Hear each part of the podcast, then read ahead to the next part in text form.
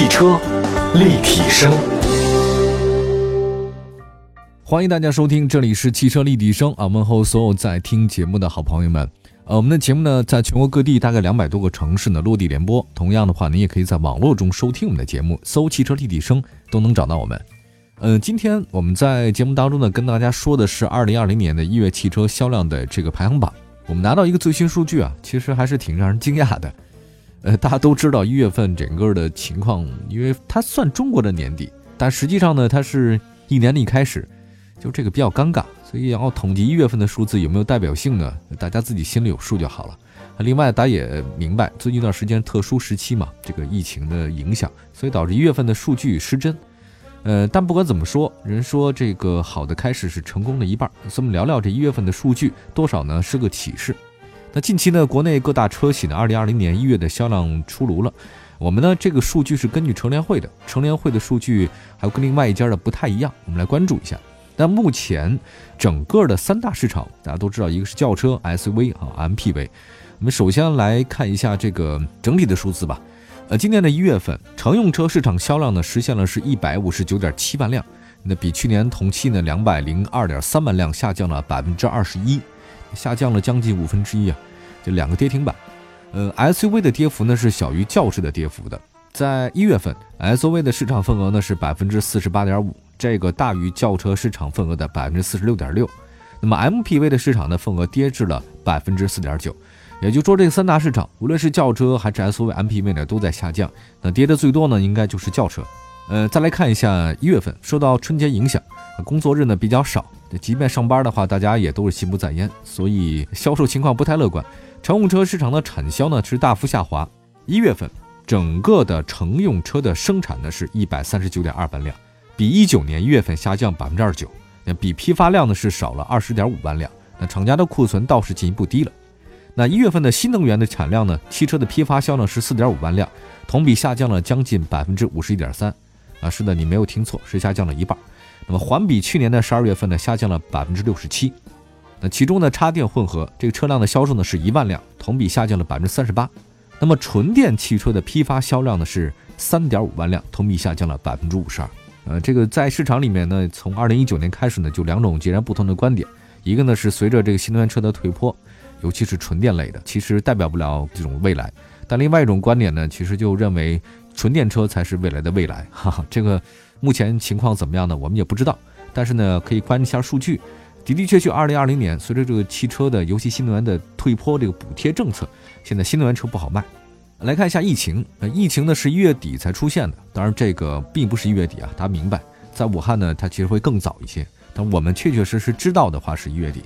那么这次疫情呢，对一月份的销量影响比较小，但是在工厂延期啊和居民隔离管控的双重影响之下。那么二月份的车市是不是会雪上加霜呢？那是一定肯定的。这次疫情比较严重的是湖北省，湖北省应该是二汽所在地嘛，华中地区重要的汽车生产基地。二汽我还去过，呃，印象非常的好。可惜这次呢影响比较大。呃，湖北的乘用车生产工厂呢将近二十家。啊，二零一九年湖北省汽车产量呢占到国产车产量的百分之八点九，一定会对产量产生很大影响，都停工了嘛。预计二零二零年第一季度产量的跌幅超百分之三十，二零二零年整体的乘用车销量呢会下跌百分之六点四。那这个是一种倒推法，所谓倒推法，呢是从产量推销量。呃，那你产量没有产出多少，那销量肯定也不行嘛。那么二零二零年的一月份，汽车经销商的库存预警指数呢是百分之六十二点七，环比上升了六点三个百分点，同比上升了六点五个百分点。这库存不错的数的话，其实就卖不好嘛。那汽车经销商的库存预警指数已经连续二十五个月高于警戒线，这种反映的什么现象呢？就是汽车厂家呢，他们只管拼命产车，产来之后的话呢，他就给经销商，那经销商卖得出去卖不出去，那就是你的事儿了。那这个有一个问题，就把所有的压力啊集中在经销商集团当中去了。那汽车厂家的话呢，反正我还是卖给你们了，他等于说出库了，他就不管了。呃，那么现在来从乘用车的整体 TOP 三十这个数据来看呢，一月份 SUV 的车型数量呢超过轿车的这个车型数量，在 SUV 当中也很熟悉的身影就是哈弗 H 六，还有吉利博越、奇骏、RAV4 这四款车呢同比销量是下滑的，只是下滑的没那么多嘛。那十四款轿车当中啊，仅仅是宝来和速腾两款车的同比上涨，MPV 呢仅仅是别克 GL8 一款车型啊，这个还算好。而五菱宏光呢，这个确实是兵败如山倒啊，跌出了 TOP 三十。哎，这样了，我们接下来的话时间再跟大家分着说一说啊，从轿车、SUV 和 MPV 不同的方面来讲一下。汽车立体声。我们首先来看轿车吧。二零二零年一月份的轿车市场销量呢，实现七十四点四万辆，那同比下跌了将近百分之二十五点七，四分之一还多，跌幅呢是不断的扩大。呃，一月份日产的轩逸，这个曾经是神车嘛，批发量是三点七万辆，再次超过了朗逸，它比朗逸高了多少辆呢？一千三百三十辆，排名呢是第一位的。轩逸和朗逸呢，它俩的路数差不多，我总觉得这个新老同堂哈，这个几世同堂的这个方式方法依然。还是比较流行的，因为这两个车比较明显。那但是这种销售方式呢，的的确确会让大家买车的这个门槛会降低一些啊，就不用那么花那么多钱哈，就便宜是硬道理。那动力上的话呢，它也增加了一个纯电版本。我怀疑这个事情呢，可能是因为根据积分有问题，两者之间竞争是很激烈的。卡罗拉呢依然保持第三位啊，和第三名的差距缩小不足千辆。那么卡罗拉在没有优惠的情况之下，依然取得很好的成绩。那它的混动版呢，对销售有一定的贡献。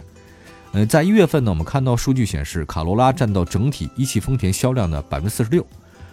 哦，这个很厉害。卡罗拉的姐妹车型呢，雷凌，这个一月份也进入到前十了，排名第六位，一南一北，确实交相呼应，上阵亲兄弟啊，这卖车姐妹花啊。二零一九年五月份，全新雷凌换代上市以后，七月份开始，连续七个月销量维持在两万辆以上。那么相对卡罗拉来，它有些终端有优惠啊，能卖得好一点。我们再来看看自主品牌吧，大家关注自主品牌哈。呃，自主车当中呢，帝豪和荣威 i 五呢重新进入到前十位啊，尤其是吉利，这个吉利呢可圈可点。吉利汽车当中啊，仅仅是帝豪和博越两款销量呢是超过两万辆，很好了。那雪佛兰的克鲁泽进入前十，那这上市还不到一年的车型啊，它这个颜值不错，呃，终端优惠也很大，关键是便宜，那取得了很好的成绩。我今天收到一条消息啊，说的是吉利，那吉利好像入主了蔚来。之前我比较看好的就是蔚来嘛，那个资本大鳄高瓴投资呢，就是是它的第三大股东。这个蔚来呢，在美国上市，它出这个增发股票，它就买了很多债券嘛，对吧？但好像我听说今年第一季度一月份。资本巨鳄高瓴呢，直接就把自己全股票全清空了。未来，那谁接的盘呢？听说是吉利接盘。那这个消息真假呢？我现在还不得而知。我们得到的来源的话呢，也比较之复杂。但是不管怎么说，这个吉利呢，这布局呢是越来越大了。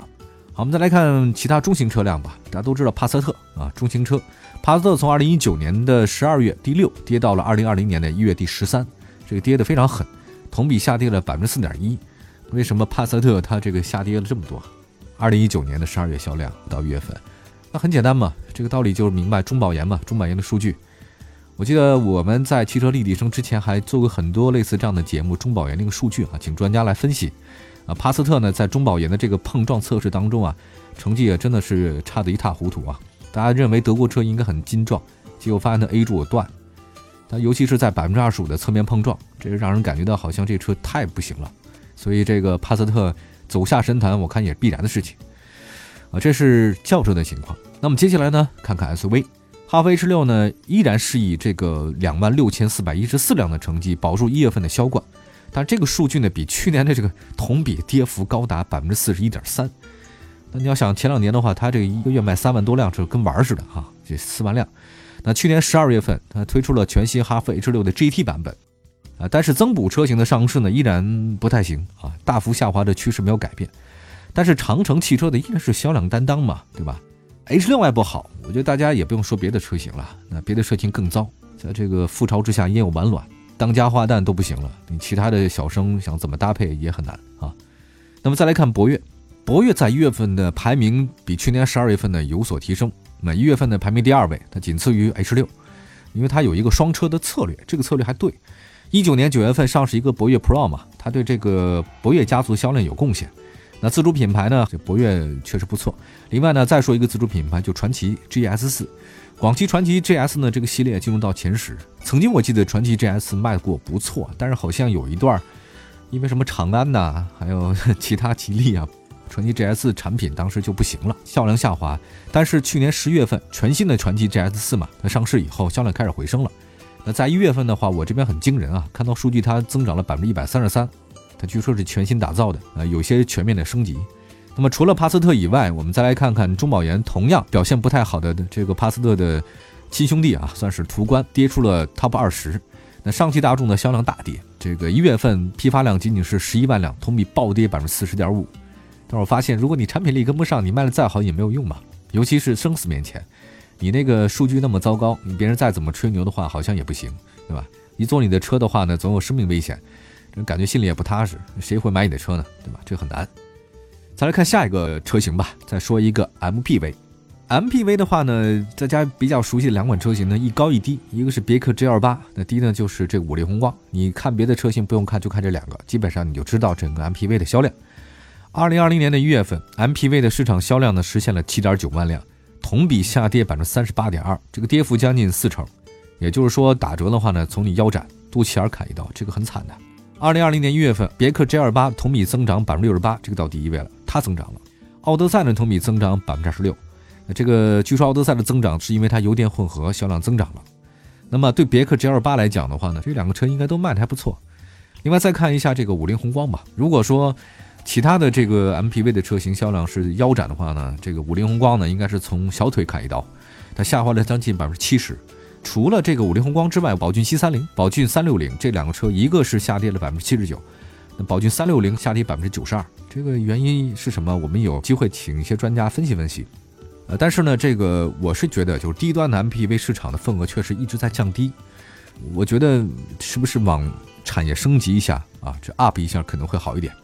那上汽通用五菱去年四月份发了一个新宝骏品牌，并启用钻石标。宝骏最近一段时间在抗击疫情的时候牺牲是很大的啊，它一直开始呢把生产线生产口罩，支援了抗击疫情一线，点赞点赞。好，我们以上呢说的就是二零二零年的一月汽车销量的这个排行榜。总结一句话，就是四个字儿：都在下跌。好，感谢大家收听我们今天的汽车立体声，祝福所有的朋友们身体健康，也再次致敬所有在抗击疫情一线的工作人员们，你们辛苦了，致敬我们所有的白衣天使。我们下次节目再见，朋友们，拜拜。